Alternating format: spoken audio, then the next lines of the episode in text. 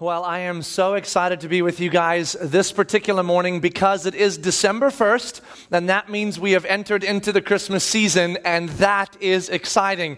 I am super excited because we get to begin today with the preparation and anticipation of our hearts to prepare for the celebration that we celebrate December 25th that our God came to rescue us and that He came to planet Earth and He came in flesh and blood so that He would know us and walk with us and understand us and, and allow us to understand Him in incredible ways. And He did that because that was part of His rescue plan, and I'm, I am excited about that that.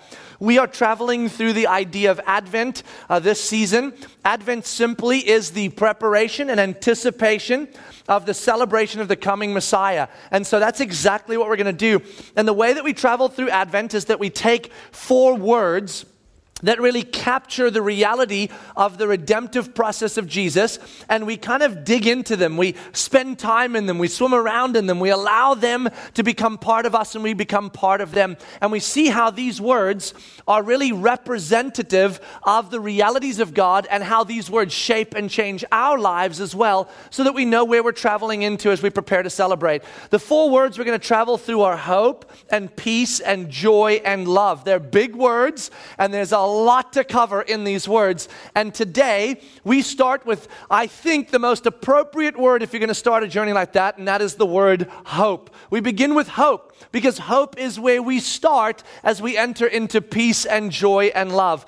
And I got to tell you, if you're going to start unpacking words, I think a very good place to start is to start with defining the word, right? I mean, if we don't know what the word means or we have multiple ideas of what the word means, we can't really jump in. And if you're going to define a word, I was told growing up the best place to go is the dictionary. And now the dictionary is online, so it's awesome. So I went to dictionary.com. I typed in the word hope and I checked out what it said. My favorite definition in the dictionary itself for the word hope. Ready? Something that is hoped for. I mean, for real? That's their idea of making this more clear to you? what is hope? Something hoped for. Now, I get that part, but I still don't understand anything about hope. Uh, thankfully, that was not the only definition in the dictionary. They usually lay out a couple of different versions of the definition, all saying similar things, but here are some of the things that came out of the dictionary. Listen to this one grounds for this feeling that a particular event will turn out for the best. Grounds for this feeling that something's going to turn out for the best. Now, that's a fascinating definition because what the dictionary is beginning to describe is that hope is not the feeling itself. See, we thought it was the feeling. I'm feeling hopeful. But hope is actually the grounds for that feeling. You understand? So hope is already being defined as something more concrete than we might have thought it was. Hope is the grounds for a feeling that things are going to turn out okay. If you just feel they're going to and you have no grounds, that's not actually real hope. That's just human insanity. And so uh, hope is actually having grounds. Listen to this hope is a person or thing in which expectations are centered. That's out of the dictionary. Hope is a person or thing that expectations are centered on. So to have hope is to see something or some person and place all your eggs in their basket, to place all your expectations on them. I love this definition right here to look forward to with desire and reasonable confidence. Hope is to look forward to something you do not yet know with desire and reasonable confidence. See, what's interesting about the dictionary definition is that it is defining and describing a reality and hope that seems much more concrete than we initially suspected, at least that I did.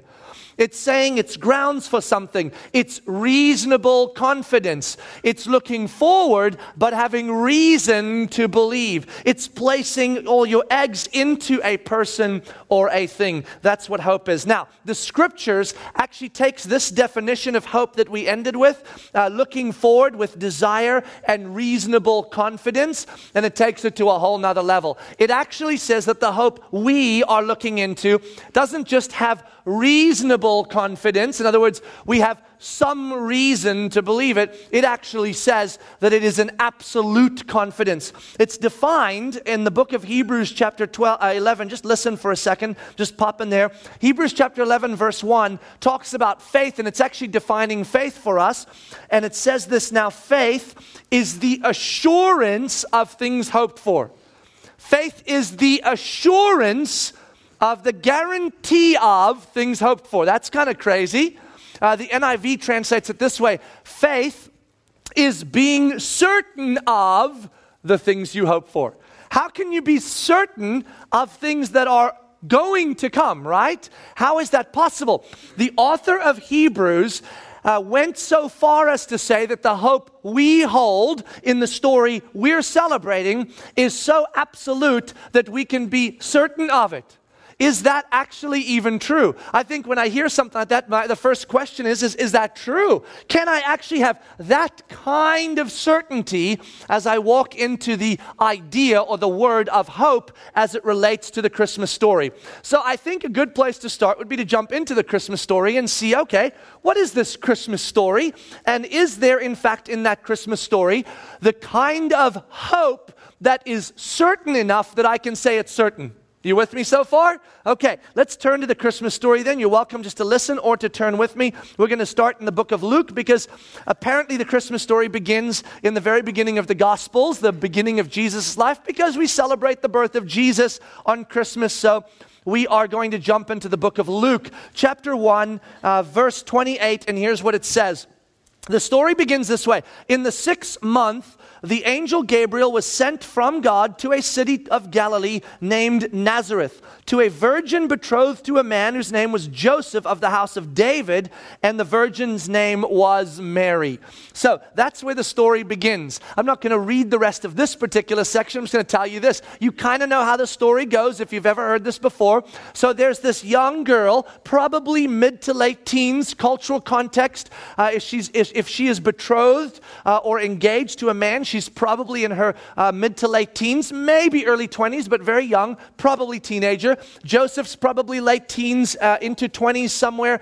And so you got two very young people, a young teenage girl. And here's what happens with her, okay? She finds herself to be pregnant, but right before she's pregnant, uh, she says that she was visited by the angel Gabriel, and he said that this pregnancy is going to be supernaturally conceived by the Holy Spirit, that she does not have to be concerned uh, because it is an unusual event, no doubt, but she didn't do anything wrong. She's just supernaturally uh, having a child conceived in her by God, okay?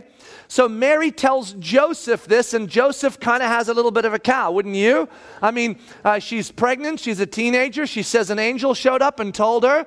And I, I would be wondering, I'm just saying, I'd be going, that seems like an odd story, not the usual deal. Joseph kind of kind of thinks it through and wonders, should he hang with her? Maybe she just let her go. It's kind of an embarrassing story. This was someone he really uh, cared about. And so he's sleeping one night, and Joseph says to us that he had a dream where some angels showed up and said to him, It's going to be cool. Don't worry about it. She's telling the truth. You go ahead and stick with her. So Joseph tells us not only did Mary see an angel that confirms that this is a supernatural event, but he saw an angel that confirms that it's a supernatural event. Mary then travels out of Nazareth up to, to visit uh, her extended family, Elizabeth, because Elizabeth, who is a much older woman, has also found herself pregnant. Kind of a weird deal, too. I mean, this family's going through a lot of controversy as a family, right? I mean, uh, the young one is now pregnant, the old one is now pregnant. They're like, neither of these should be pregnant. And so Mary heads off to go and visit with Elizabeth, and she hangs out with Elizabeth, and Zachariah's over there. And so Zachariah prophesies prophesies. He says the Holy Spirit comes over him and he prophesies over the child that is in Mary's womb, confirming for us that what Mary is saying about a supernatural, uh, uh, um, uh, um, uh, I was going to say convention, but that's not the right word. Um, it's not a supernatural convention, it's actually a supernatural. Um, um, come on. Conception, thank you. It's a momentary miss, okay? Hang with me here. A supernatural um, thing. And so, so then what happens is uh, Zechariah prophesies over this baby, and, and listen to what he says in the prophecy. In Luke chapter 1, verse um, uh, let's see, 68, it says this Blessed be the Lord God of Israel, for he has visited and redeemed his people, and has raised up a horn of salvation for us in the house of his servant David, as he spoke by the mouth of his holy prophets from of old, that we should be saved from our enemies and from the hand of all who hate us, to show the mercy promised to our fathers and to remember his holy covenant, the oath that he swore to our father Abraham to grant us that we, being delivered from the hand of our enemies, might serve him without fear in holiness and righteousness before him all our days. So Zechariah prophesies that the child in Mary's womb is a supernatural story God is affecting, and that the child in Elizabeth's womb is part of that supernatural story. Because the child in Elizabeth's womb is going to turn out to be John, who we get to know, and John was the foreshadow foreshadowing of the Messiah, the voice in the desert, who's going to call Jesus into the story and introduce us to Jesus. That was also part of the story. So, we have the, the virgin teenager who's pregnant who saw an angel, her husband to be who said he saw angels and therefore confirms that. She goes up to uh, her, uh, her extended family and confirms there because the, the extended family prays over and prophesies. And then after that, the baby is born. And when Jesus is born, we have a sequence of events take place. Before he's born, they travel from Nazareth to Bethlehem, and certainly it's because there was a census in the land. We know that. But also, it is relatively convenient to be able to pull out of small town Nazareth, where there's a lot of talk, and go and birth the baby in some place uh, that's obscure and off the beaten path called Bethlehem. So we have this couple in Bethlehem birthing the child, and then there's these shepherds, okay? So these shepherds are in the field right outside of Bethlehem, and this incident occurs with the shepherds that they say these angels show up and speak to them. Look, it says it in the uh, book of Luke. Listen to this. It says there were some shepherds in a field, chapter 2, verse 8. And it says, In the same region there were shepherds out in the field, keeping watch over their flock by night. And an angel of the Lord appeared to them, and the glory of the Lord shone around them, and they were filled with great fear. And the angel said to them, Fear not, for behold, I bring you good news with great joy for all people, for unto us a child is born. And then a bunch of other angels show up and sing to the shepherds about the glory of God. And then the shepherds say, when the angels leave, we should go to Bethlehem and see the child. So the next step in our story is a bunch of shepherds in a field telling us they saw angels and came down to see the baby Jesus. Can I just tell you a little something about shepherds? Shepherds are not complicated people. They're not the people you run to when you need some wise advice about some life event that took place. They're not the people you go to when you want to be taught and discipled about the great books that have been written over the centuries. Here's what shepherds do they stand all night long in a field and they do this.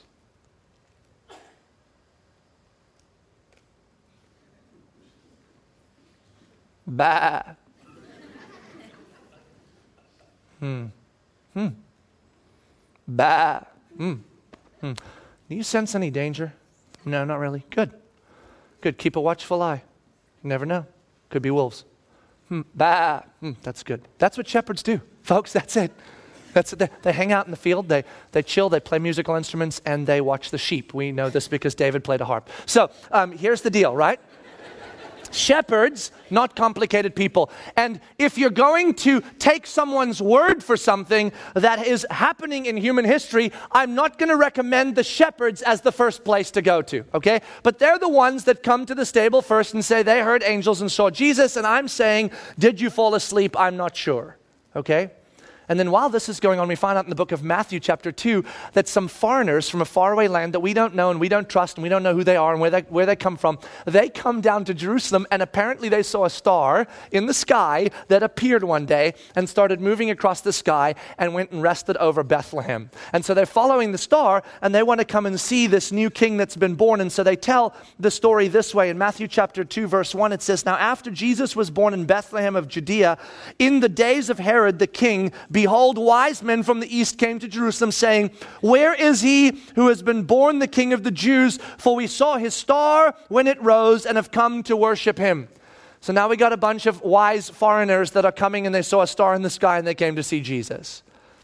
And then, as a final piece of this story, before we sort of progress into the larger story beyond the Christmas story, at least that's what it seems, we bump into a guy named Simeon. Simeon was a priest in the temple at the time, verse 25 of Luke chapter 2, and it says, Now there was a man in Jerusalem whose name was Simeon, and this man was righteous and devout, waiting for the consolation of Israel, and the Holy Spirit was upon him. And it had been revealed to him by the Holy Spirit that he would not see death before he sees the Lord's Christ. So, this Simeon guy who's in the temple, he's been told by the Holy Spirit that he's going to see the Christ child before he dies. He's an old man now, toward the very end of his life, and Jesus is brought to him, and this is what he says uh, right after Jesus is brought to him, he took him up in his arms and blessed God and said, Now, Lord, now you are letting your servant depart in peace according to your word. For my eyes have seen your salvation, and you have prepared in the presence of all peoples a light for the revelation to the Gentiles and for the glory to your people Israel. There's our Christmas story. A teenage virgin who found herself pregnant said she saw an angel her embarrassed soon to be husband who said he saw an angel, the extended family who had their own controversy with a pregnant child, pro- prophesying over the supernatural reality of this birth, some shepherds in a field that said they saw angels, some wise men that said they saw a star, and some old desperate guy in a temple who knew he'd see Jesus, or, or the Messiah at least, who finally sees a baby and goes, This is the one. Now you can hear a little bit of skepticism in my voice. You know why? Because if that story is a standalone story, if that's all we've got, can I just say the hope under my feet feels like quicksand, doesn't it to you? Feels like New York City to me. Bunch of guys with a billboard going, ah, the world's coming to an end. Now, if this story's true, if this story's true, it's phenomenal.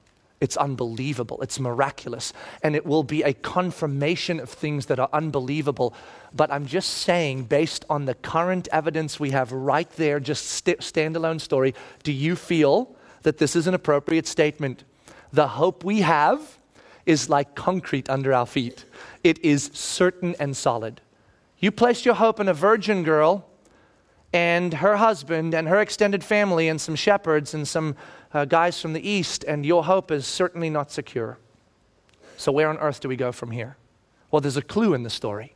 See, both Zechariah, when, when he was prophesying, as well as Simeon, said something that clued us in to where we go next. Because they said, listen, what's happening here is the fulfillment of, or a picture of, what we've been waiting for since long ago. Zechariah says, the promises you made to our forefathers and to Abraham and all that stuff. And Simeon says, I've been waiting for the consolation of Israel. What's he been waiting for? God promised it's coming. What is this that's going on? So we say, say to ourselves before we just start faltering in the hope that's under our feet, let's travel and expand the Christmas story a bit because I don't think the Christmas story begins in the beginning of the Gospels. I think the Christmas story begins in the beginning of the Bible in the book of Genesis. And here's what we find out in the beginning of the Bible in the book of Genesis we were created as a human race to uh, know God fully and intimately in perfect freedom and to make that freedom known to the world, imaging God and displaying that freedom and wonder and the character of God to one another and to all of creation. That was our created purpose where we would have felt and experienced the fullness of perfection, freedom, and love. We decided to pursue our own divinity, chase after our own story, and image our own images when the enemy convinced us that was a better story than God's story for us. And we were lost to life and lost to freedom and lost to, uh, to light, and we found ourselves chasing after the wind like rats in a cage, clawing after false saviors and false idols, trying to fulfill our souls. And that was a terrible and grievous and sorrowful life had moments of beauty, but they were deceptive in of themselves because underneath there was nothing of solid ground. And we find out in the beginning of the Genesis story that God started whispering a promise to his people to us, the human race. Even to Adam and Eve, he said, Oh, don't worry. I know you're lost now, but I will not abandon the human story. I will not leave you to yourselves. I will not watch you die. I will come. I will rescue. I will redeem. I will restore. I'm after you. And he demonstrates this in the human story through the flood incident and the Tower of Babel incident. And then he takes a nation out for himself and he demonstrates through this nation what it looks like when you live under the protection and provision and, and, and, and, and watchful watchful eye of God, and you, you, we see what happens with the rest of the nations when you don't, and the story unfolds. And then through the Jewish nation, God begins to take the original promises that were general, I'm coming to get you, and starts being specific about them. And there are over 300 direct and specific prophecies about the coming Messiah. And we begin to discover as we study the Old Testament that those 300 plus prophecies are not about an event, they are about a person. They are about one who will come, one who will rescue, one who will be the Savior. And so it is no, uh, no joke then that Simeon says, We have been waiting for generations for the consolation of Israel. We've been waiting for generations for the promises to be fulfilled because they understood and knew the promises. They knew the prophecies and how specific they were. They were so specific, they included places like Bethlehem, they included places like a strange event about a virgin birth. They include all sorts of wonderful realities about the birthing time and the realities during that birthing time. They include a star that's going to rise and come across. And so suddenly, if you know the Old Testament and if you've heard the prophecies and if you understand the story, suddenly when a virgin girl says an angel showed up and I'm supernaturally pregnant by the Holy Spirit and the angel shows up to a, a number of people in sequence and then the star rises up and crosses over, you've got to start going, oh my gosh, oh my gosh, I mean, could this be that time that we've all heard about, wondered about, kind of didn't fully believe, but thought it could be pretty cool, and now it's happening before our very eyes, and this could be that event? I'm not saying it is yet, I'm just saying it starts getting you thinking. Suddenly, that shaky ground under your feet doesn't feel quite as shaky, and you go, maybe, just maybe, this is not totally uh, shaky under my feet because there's a much bigger story here. And that story of the incredible prophecies about the birth of this person who is going to be the rescuer, the Messiah, the Savior, that story aligns with the story we just read, but it expands beyond the story we just read, too. It's not just about the birth of Jesus, not just about the events that will surround the birth. It actually follows the life of Jesus and it follows all the way into the end of Jesus' life. It prophesies about what we should expect when we watch this Messiah function on planet Earth and what we should expect when we watch him end his time on planet Earth. Take a look at the book of Isaiah. Just listen if you'd like, or you can turn there. In Isaiah chapter 53, Isaiah the prophet is speaking about this coming Messiah, and this is what he says. Listen to this Isaiah chapter 53, verse 4. Surely he has borne our griefs and carried our sorrows.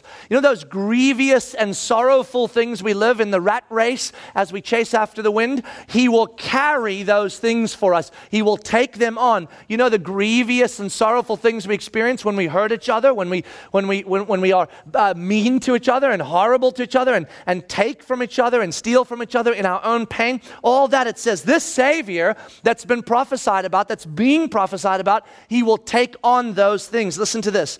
Yet we esteemed him stricken, smitten by God, and afflicted. We considered him cursed of God. We're like, here he is taking on our griefs and our sorrows, and we're going to go, man, that, that God is not with that guy. Because look, look at his life, man, that's sad. Take a look at this.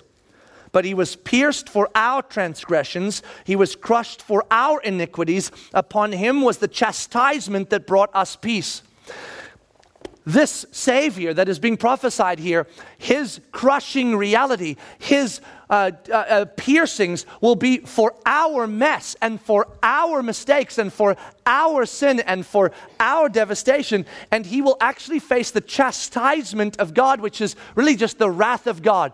I'll tell you something as human beings it is not the enemy of God we should fear, it is the wrath of God we should fear. The enemy of God is child's play, the wrath of God is what is against sin. And if we are sin, then the wrath of God is against us, and we stand in the path of the wrath of God and that's not good for anyone. And what the Bible says is that this Savior will stand in the gap in the wrath of God, taking on the wrath of God, so that we will not have to take on the wrath of God and we will experience the peace of God instead of the wrath of God. That's what this prophecy is about. Listen to this. And it says this, and with his wounds we are healed. You see, we all like sheep have gone astray. We have turned everyone to his own way. The Lord has laid on him the iniquity of us all. He was oppressed and he was afflicted, yet he opened not his mouth like a lamb that is led to the slaughter. See, this is a prophecy about the Messiah who is coming to rescue us, that his life will not only include a set of events in his birth that are miraculous and unusual, but it will also include a set of events in his death that are very unusual. So much so that we'll consider him stricken of God, and yet it will not be him being stricken of God, it will be him living for us in God's wrath so that we won't have to. And it will seem like he is being led to the slaughter like a lamb. And we go, wow, that, that's amazing. So let's jump forward now out of the past, past the present Christmas story we started in, into the future of that Christmas story and see where the life of Jesus goes. So this baby's born from Mary, and we're still uncertain. Is the story true or not? I don't know. We've got some prophecies that certainly point toward it, but does that confirm it? Not so sure. Then we follow the life of Jesus. And Jesus, we bump into him briefly at 12 in the temple, blink of an eye, and then after that, we find him coming out of the woodwork. Literally, he's a carpenter so he comes out of the woodwork and um, he heads into the baptism. The baptism is an amazing event with a bunch of witnesses. Jesus enters into the water. A dove descends. I think the dove was glowing because they wrote about it, and that's pretty cool. And I've seen doves, they're not that special, but a, a dove like this, that's pretty awesome.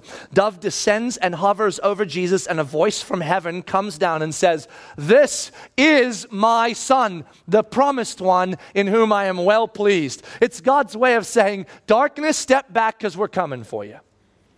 And we stand and we watch that. And out of that baptism, Jesus walks out of the baptism, enters into temptation. We watch him overcome the realities of the enemy's onslaught directly. And then he walks into his hometown, Nazareth. He walks into the synagogue. They're reading from Isaiah, the prophecy about the coming Messiah. He reads it and says, In your midst, this is fulfilled. They all think he's blaspheming because he's calling himself the Messiah and they try to stone him. He leaves there, goes down to Capernaum, and begins a string of the most miraculous things things you will ever see in your life. Everywhere he goes, everything he says, everything he touches, it is like he takes dead things and makes them brand new. He brings blind people to sight. He brings sick people to health. He brings dead people to life. And we watch him and we follow him. We're like, this is insane, man. He gathers for himself some guys and a group of followers, and we sit with him on the side of a mountain with the Jewish people as he teaches about the kingdom of God and the Beatitudes and the Sermon on the Mount. And when that sermon is done, as the scriptures say, the people look at him and they are amazed and they say, Who is this man that he teaches with the authority of God? And I want to whisper, He's God, He's God. You just don't know that yet, but you will. And we watch him teach with such authority and such wonder that we are blown away. And we think this is the story because he's leading up to become a great leader who will overthrow the empires of the world so the Jewish people will rise up. But no, he travels on and begins to teach his people, the guys following him and the, and the women that are traveling with him. And he says, Listen, this is not going to end well, seemingly. I'm going to die. I'm going to go through a horrible death. And you guys are going to be with me during that. So I'm teaching you because you're going to carry something after. But don't worry. When I die, do not lose hope because I will resurrect from the dead three days after I die. Pretty cool story if it's true, but we're like, man, could it be? So the disciples kind of ignore it because they're like, what's Jesus talking about? Until we stand in the Garden of Gethsemane with him and we begin to watch him there and we see this cup that is coming his way and we go, whoa, this is, this is big. This is big. Sweating blood and saying, Father, I know there's no other way, but if there was, this cup would pass. So I'm ready to take it on because I know there's no other way. We follow Jesus on the path to his trial and then from his beatings and his trial up the mountain carrying a cross for us. And we watch him die on a cross and we listen into the scriptures as he is separated from his Father and the triune community that is God himself is torn apart for us. God ripped in two for you and me. And we are in awe. And then we wait. We wait. Because if the next event takes place, everything changes. And three days later, a bunch of women head down to a tomb, and guess what they find?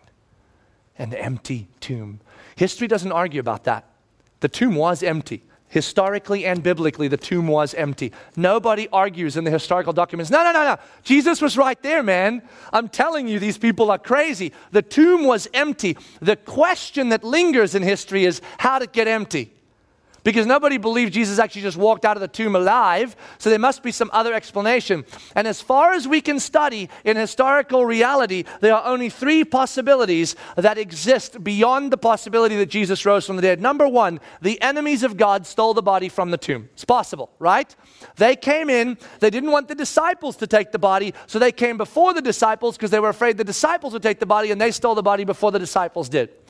I would buy that story because it's strategic. It's what I would do. If I was the, uh, the people trying to stop a movement that had a rumor that the leader of the movement wasn't only going to die but raised from the dead, and I knew that if this became a truth, if people believed that this guy rose from the dead, we are in the weeds, man, because this movement's going to move fast. To stop that movement, what's the fastest, easiest way to do that? Produce a dead Jesus. It's not hard. It's not hard. I'm, I'm, I'm not the smart guy, but that seems pretty obvious to me. Take it, bring it, day four. What did Jesus say? Three days? Excellent. Still dead. Day four. Oh, he meant three weeks. We'll hold on to the body. We'll come back in three weeks. Three months, we can do it again. See, as long as you hold the body, you hold the power. They never produced a body. Do you know why? Because they never had a body. So we go, ah, oh, yeah, yeah, that's true. They didn't steal the body because then they would have produced it and then the whole thing would have died, but they didn't. So I'll tell you who stole the body. It was the disciples, the followers, the kind of the key crowd. They stole the body. Why would they steal the body? It makes perfect sense to me. If I were them, I'd steal the body. I'm just saying, I'm, I'm not saying I'm totally evil, but I think strategically, and I would steal the body.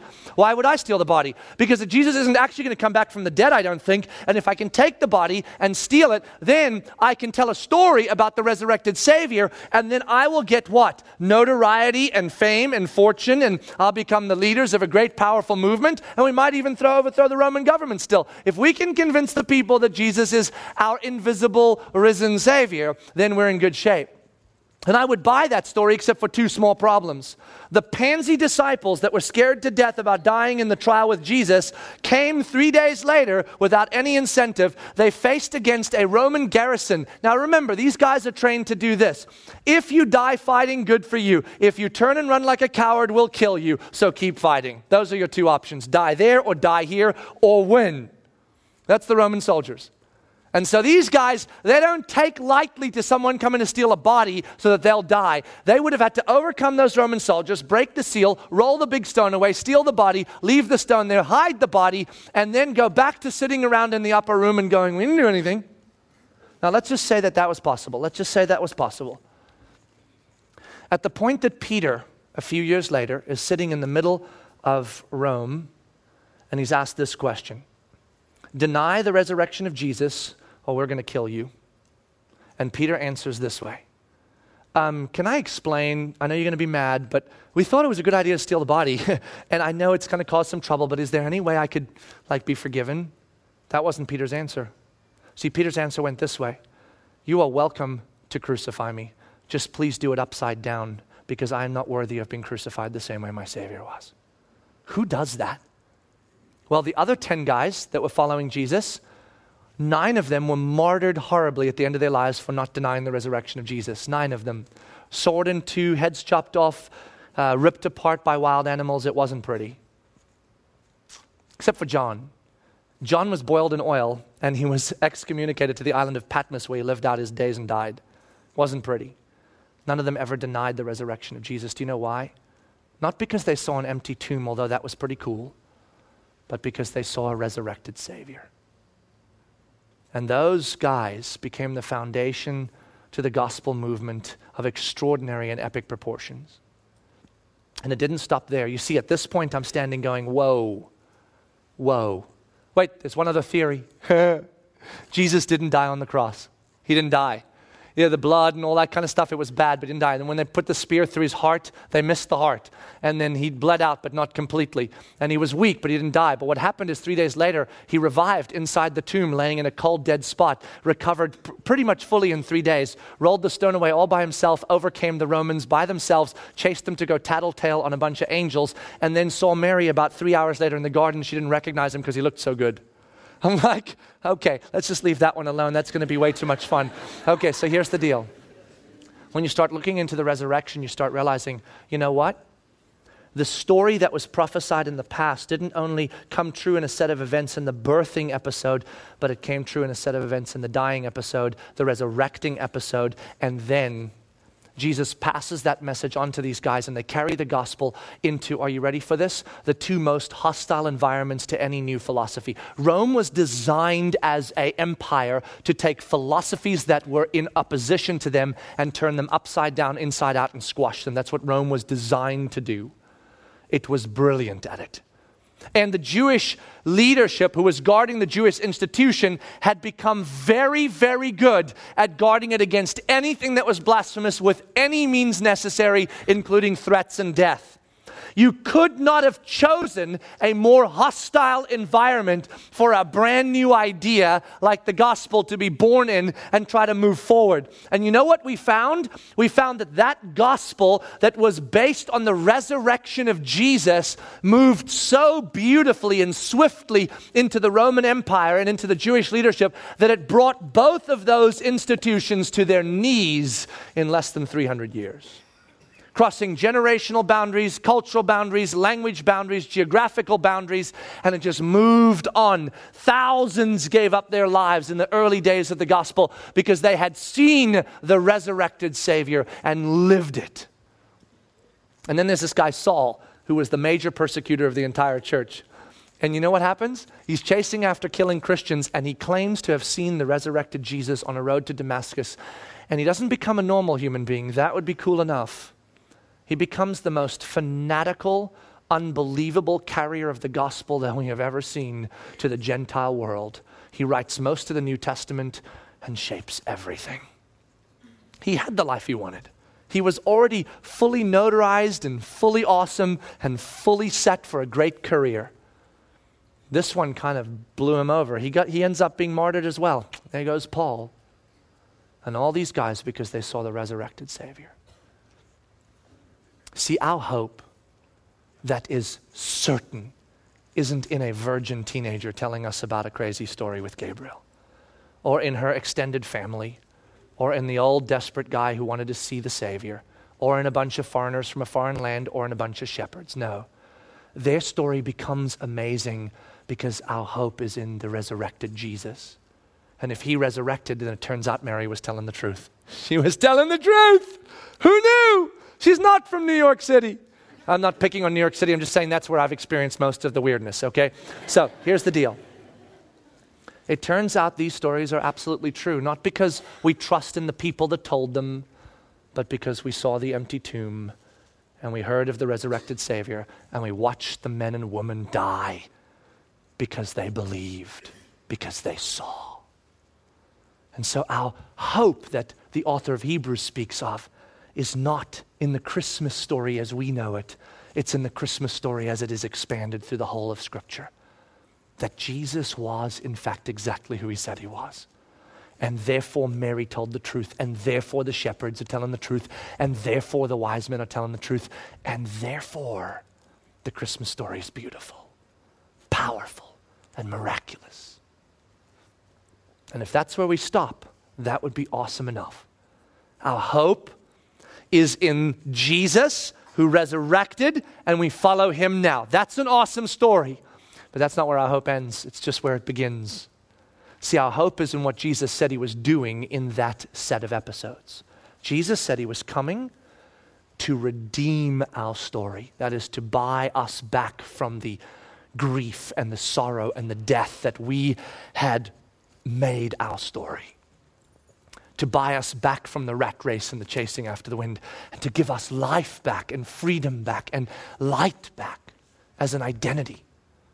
Jesus said, I have come to rescue your souls and to restore your purpose and your life, not only for eternity, but also on planet Earth, so that now you live here on mission with purpose, realizing that those circumstances and relationships and resources that used to haunt your souls and hurt you and take from you and tempt you and entice you and captivate you and cause you stuck and bound, that those things are no longer empowerments over you, but you transcend them and they become tools not only to enjoy, but to allow Jesus to be made known. Your God given created purpose. And I'm going to restore you in eternity so that you're not only a missional follower of Christ on planet Earth, but a child belonging to God for eternity in the kingdom of heaven.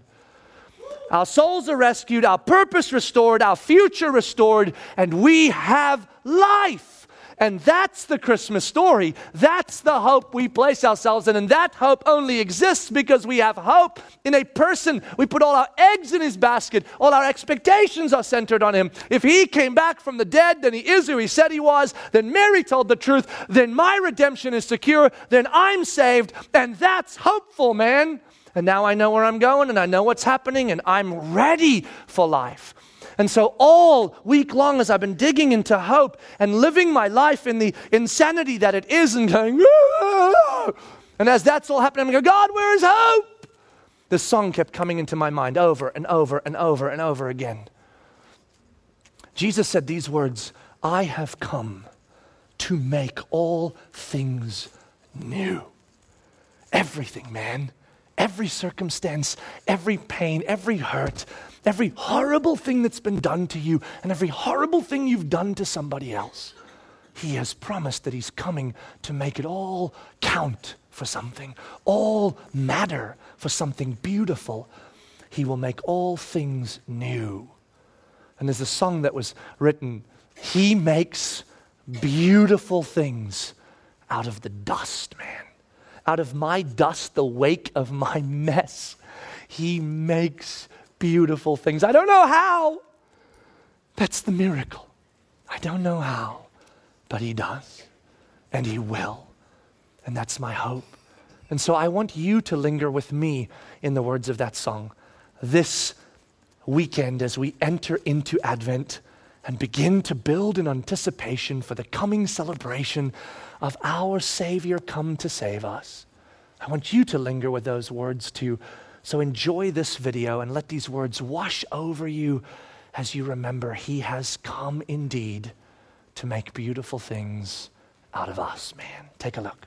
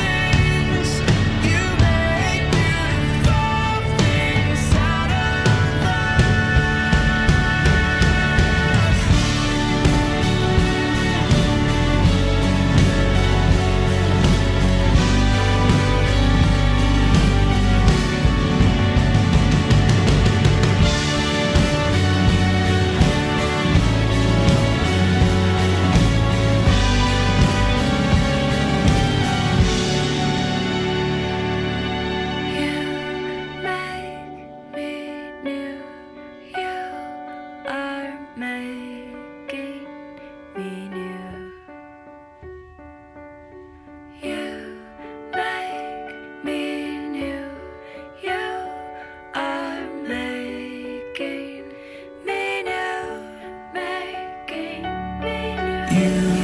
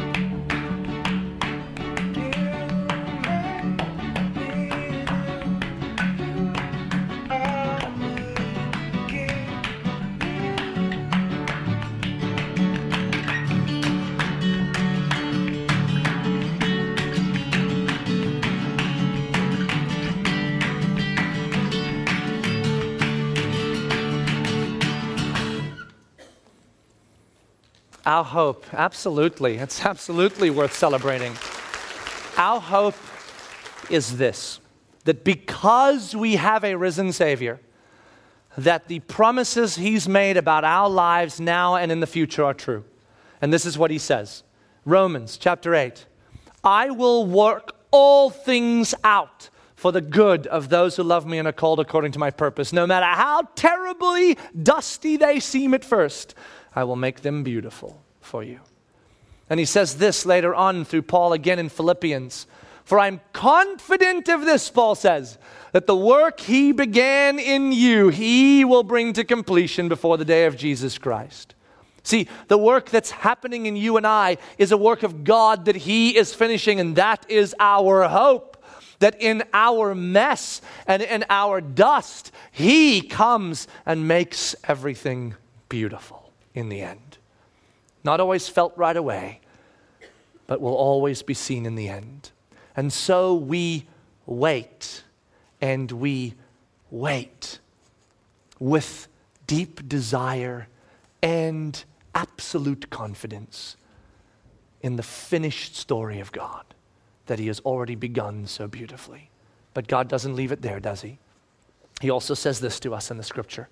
Therefore, since you are so full of hope, so filled with this hope that is yours now, always be ready in season and out of season to give an answer for the hope that is within you. And so our privilege expands beyond just what we've received as a soul rescue, but our privilege expands into what we receive as a, as a rescued and redeemed purpose.